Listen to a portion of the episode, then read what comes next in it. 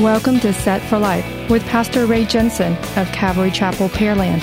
You can find us at setforliferadio.com. Romans 10:9 says that if you confess with your mouth the Lord Jesus and believe in your heart that God has raised him from the dead, you will be saved.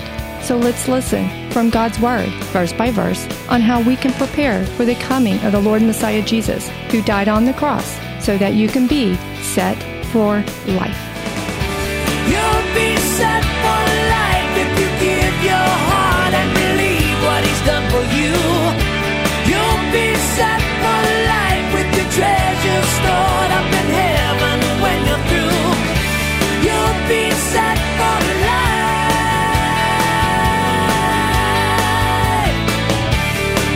You ever watch a bug zapper pop insects? I mean, the, the bugs see this light. I guess it's beautiful to them. They're just gravitated to it. And so they fly right into it.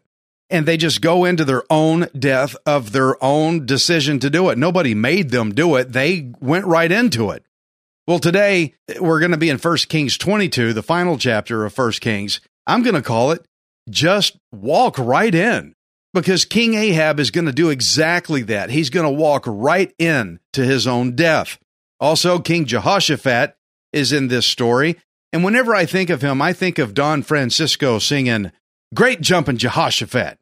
So a little insight on Jehoshaphat. Second Chronicles 17:3 says, Now the Lord was with Jehoshaphat because he walked in the former ways of his father David. He did not seek the Baals, but sought the God of his father and walked in his commandments and not according to the acts of Israel. And so King Ahab had always worshiped Baal, but Jehoshaphat here, he was pretty much the exact opposite kind of character than what King Ahab was. And so today we're going to both of them try to work together, two opposites, in a really bad situation. We're going to watch how this all turns out in 1 Kings 22, verse 1. For three years there was no war between Aram and Israel. But in the third year, Jehoshaphat, king of Judah, went down to see the king of Israel. The king of Israel had said to his officials, Don't you know that Ramoth Gilead belongs to us, and yet we are doing nothing to retake it from the king of Aram? So he asked Jehoshaphat, Will you go with me to fight against Ramoth Gilead? Jehoshaphat replied to the king of Israel, I am as you are, my people as your people, my horses as your horses. But Jehoshaphat also said to the king of Israel, First seek the counsel of the Lord. So the king of Israel brought together the prophets, about 400 men, and asked them, Shall I go to war against Ramoth Gilead, or shall I refrain? Go, they answered, for the Lord will give it into the king's hand. But Jehoshaphat asked, Is there no longer a prophet of the Lord here whom we can inquire of? So why then, after they all agreed and said, Go to war, okay, it's your prophets, you're all saying the same thing. Why, after all that, did Jehoshaphat ask, Are there any real prophets around? Doesn't Israel have any real prophets left? I think Jehoshaphat sensed that something was wrong. If you remember in the previous chapters, if you can recall how many people in Ahab's kingdom were all corrupt to the very core. Remember, they all the men of the city of Naboth, they set Naboth up for a murder and they lied about it and they were okay with it. Now, I think Jehoshaphat picked up on this corrupt culture. And I think that's why he felt something's not right here. Even though there's 400, something's off. 1 Kings 22 and 8.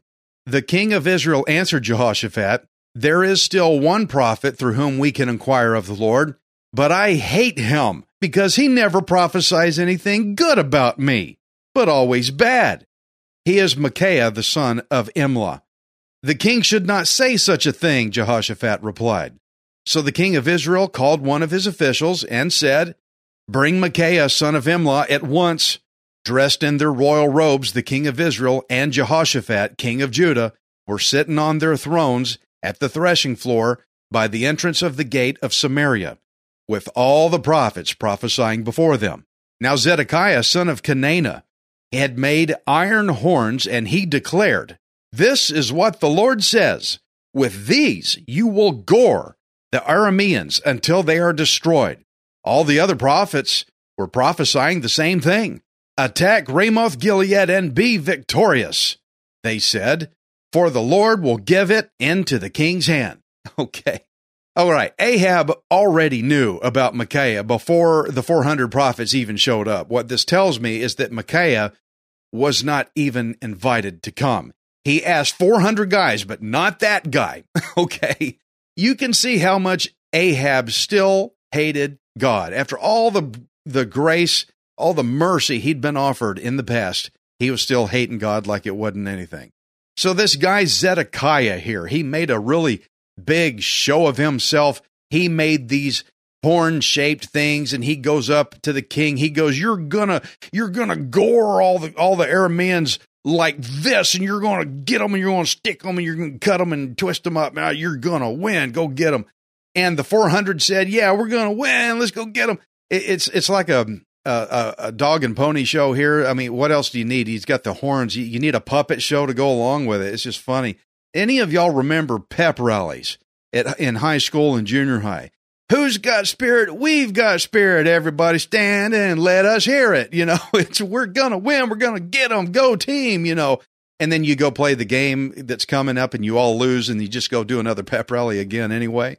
Well, these prophets here, they were literally trying to get Ahab to charge right into war. Yeah, you're going to do it. Let's go. Consider that the Lord had just recently, in the previous chapter, he had pronounced severe judgment on Ahab. Remember that? It's coming. I guess Ahab's thinking, who cares? Or I don't believe it now, or whatever. Ahab got low for a little while, but now he's just, he's not listening. He hates the one man of God in the whole land. He didn't even invite him. He didn't say anything nice about me. You know, you just got to wonder what do you really think is going to happen when Ahab goes into this battle? He has a judgment upon him. What's going to happen? It looks pretty obvious to me. 1 Kings 22 and 13. The messenger who had gone to summon Micaiah said to him, Look, the other prophets, without exception, are predicting success for the king. Let your word agree with theirs and speak favorably.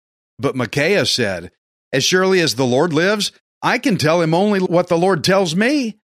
Okay, y'all file this passage here under the category called no compromise.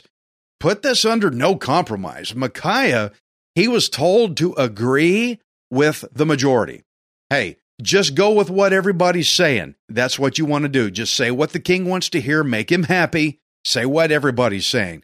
But Micaiah refused to compromise. He just wouldn't do it. Even though he knew that the consequences of his actions of not agreeing with the 400 this could mean his own death.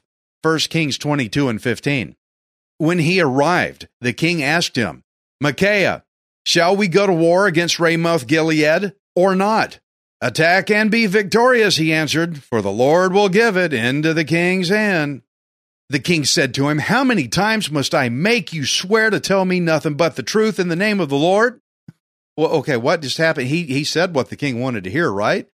You know when you go and you tell your kids to clean up their room and they answer like, "Oh, yay, I get to go clean my room. I've been looking forward to this all my all day long. I just love it. It's my favorite thing in the world to do." Okay, that's what Micaiah just did. he used sarcasm. Yes, go to war. The Lord's with you. You're going to win. He showed the other 400 prophets how ridiculous they sounded as yes men. They're yes men. You're just saying what the king wants to hear. Apparently, Micaiah knew the drill. He had stood before the king before because remember, the king says he never says anything nice to me. So uh, they've done this song and dance already in the past. Micaiah probably already knew King Ahab never listens to me anyway. He doesn't like me. And so he knew the protocol, the royal protocol stand before the king, tell him what he wants to hear. Shall we go to war? Yes, King, go to war. You're awesome. You're going to win. That's what you want to hear anyway. You know, Micaiah was trying to cut through the ritual bullcorn by showing everybody how stupid this whole ritual song and dance looks. You're just telling the king what he wants to hear. Yeah, go in. Yeah, it's, it's fine. God will do it. And Ahab didn't like the sound of his sarcasm. But Micaiah did, his, did this sarcasm on purpose because he wanted to get real with the king. 1 Kings 22 and 17. Then Micaiah answered, I saw all Israel scattered on the hills like sheep without a shepherd. And the Lord said, These people have no master. Let each one go home in peace. The king of Israel said to Jehoshaphat, Didn't I tell you that he never prophesies anything good about me, but only bad? he sounds like a child here. Micaiah, he predicted that the Israelites were about to be without a leader, he said, which means Ahab is going to die in this battle. Ahab doesn't like the sound of this. So then everybody would just, after Ahab dies, everybody was just going to go home and they were going to go home without a master. So try to catch this picture here, okay? The Lord had just pronounced judgment against Ahab in the previous chapter of 21. Then Micaiah is brought in and he spoke in agreement with the Lord's judgment. He did not speak in agreement with the 400 prophets. He refused to compromise to that, but Ahab didn't like it. Ahab has been told repeatedly over and over again, this is coming, it's coming, and he didn't like it every time. He certainly wasn't going to listen to it from Micaiah. He would rather listen to the big pep rally, the dog and pony show of the 400 prophets that were telling him to go to war. So I want us to catch the picture here. Somebody is really trying to push Ahab to walk right in to his death. Bzz, gone, right? Now, who's trying to get him to go in? Uh, it's the 400 ray. No, it's bigger than that. I want you to really listen to this next part because it, this is just absolutely incredible. 1 Kings 22 and 19. Micaiah continued, Therefore hear the word of the Lord. I saw the Lord sitting on his throne, with all the multitudes of heaven standing around him on his right and on his left. And the Lord said, Who will entice Ahab into attacking Ramoth Gilead and going to his death there? One suggested this, and another that. Finally, a spirit came forward and stood before the Lord and said, I will entice him. By what means? the Lord asked. I will go out and be a deceiving spirit in the mouths of all his prophets, he said. You will succeed in enticing him, said the Lord. Go and do it. So now the Lord has put a deceiving spirit in the mouths of all the prophets of yours. The Lord has decreed disaster for you. Okay, wow, guys, you know, the Lord decreed disaster for Ahab. He told him directly, he told him through prophets. He knows it's coming. Micaiah just expanded on who all was involved with Ahab being brought to this judgment that the Lord decreed. So the 400 prophets, they were unknowingly, to them anyway, they were unknowingly trying to drive Ahab straight into the judgment that the Lord God said was coming. But this is one of those absolutely fascinating glimpses into the heavenlies that we've been given here to, to help us understand how God operates. God had judged Ahab. He pronounced judgment on him. Ahab, I'm done with you. All this false God worship of Baal, it's over. And so now Ahab is going to go down and nothing is going to change that. But in order to bring that judgment to reality, the Lord called for somebody to go and entice Ahab, make Ahab want to walk right into it. And so you need to make him walk in on it on, on his own. He's literally going to walk him like a bug, going to that bug popper. And so a lying spirit stepped forward, which would be a demon. Okay. He stepped up and said, I'll do it. Like, this is my specialty. I'm a liar. I'll, I, I can lie through so many people and I'll get Ahab to just want to go and ri- just walk right into it. When I read things like this, my head just goes kaboom because this is a deep story.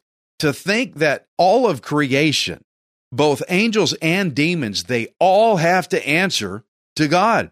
They all have to obey God's will in some form or another. All of creation must answer to the Lord. So here's another example of this if you go and read Job chapter 1, it says that God basically called up everybody in the spirit world. We're going to have a meeting, and even Satan himself had to show up for it. And so they're all in submission to God. They all have to do what God says. Everybody, all creation everywhere. So, this is why the 400 prophets all said the same thing yes, go to war, because they spoke according to this lying demon who said, I can entice Ahab to just walk right into his own death. I can do, I'll do that. I, I'm good at this. The Lord says, get it done, man. And for all of this to be God's will.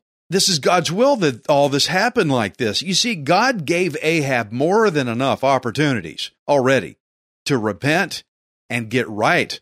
But Ahab persisted in wickedness. You can even see it. Ahab hated the Lord because he didn't even like Micaiah, the Lord's own chosen man. He doesn't like anything of anything to do with God. He doesn't like it. He hates it. This is also why Ahab preferred to listen to the lying prophets instead of Micaiah's truth.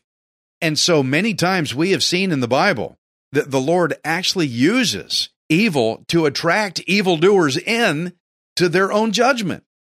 Friends, I'm just telling you with all seriousness that I can. If you play around with sin, oh, I enjoy it, I like it, you know, and that's why a lot of people gravitate to sin. You play with sin, then sin is going to draw you right into your end. 1 Kings 22 and 24. Then Zedekiah, the son of Kenaanah, went up and slapped Micaiah in the face. Which way did the Spirit from the Lord go when he went from me to speak to you? He asked. Micaiah replied, You'll find out on the day you go to hide in an inner room.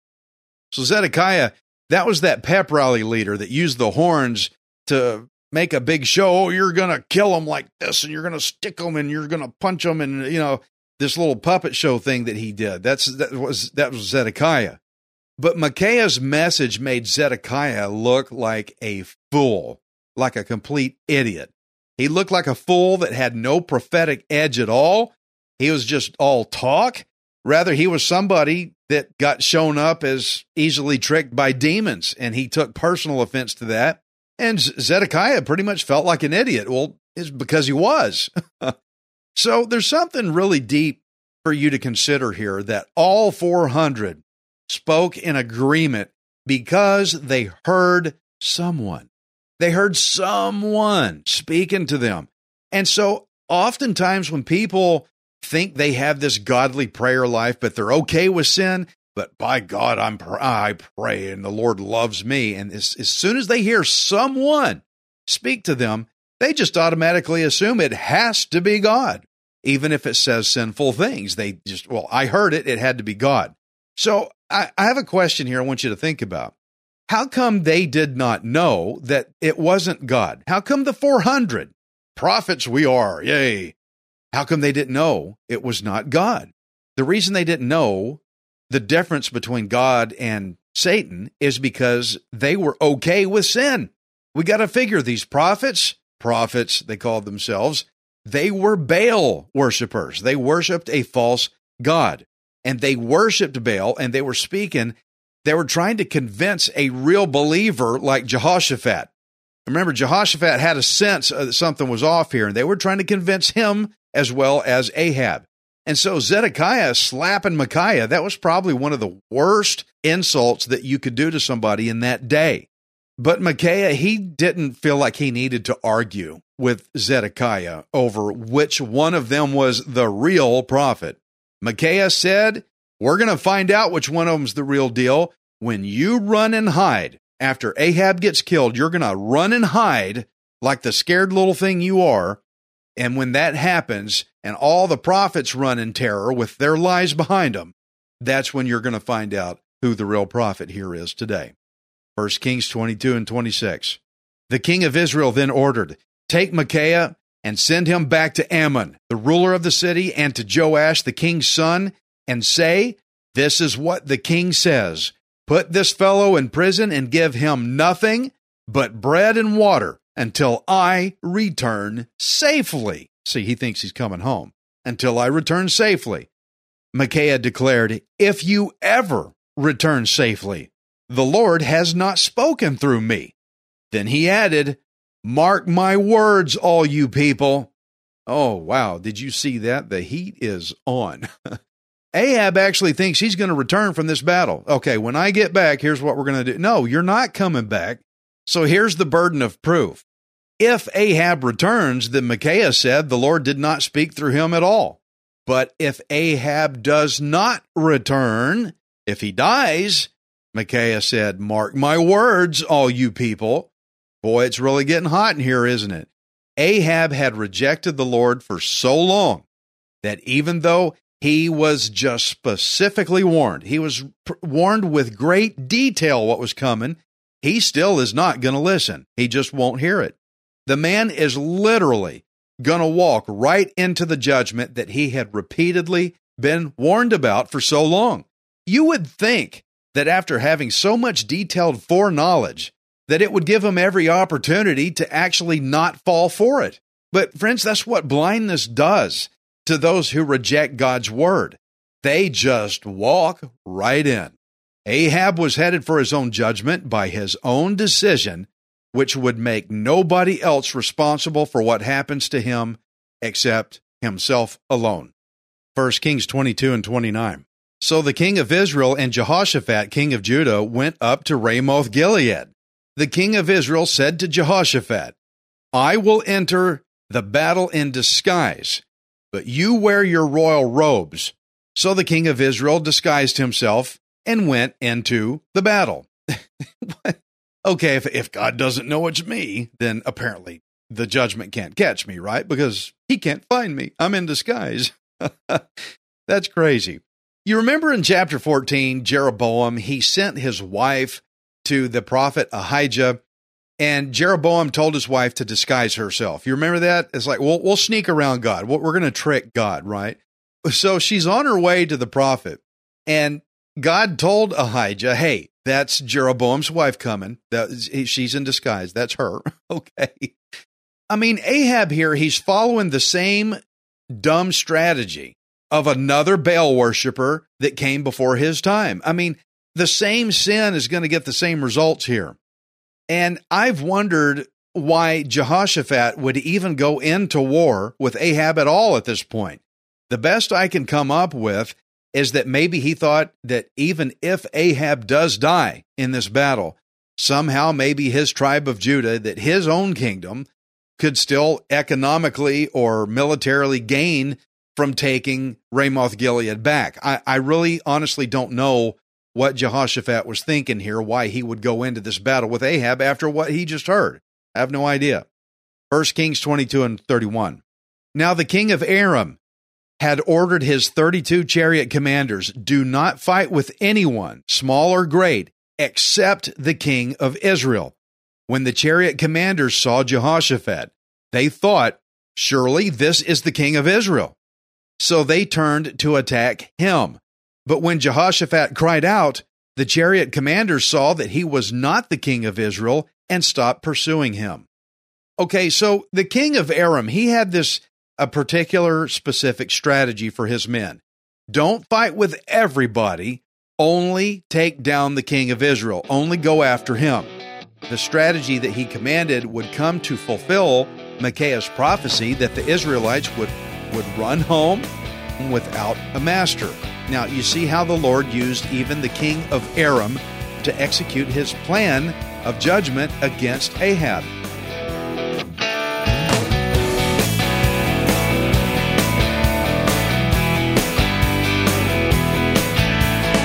Thank you for listening to Set for Life.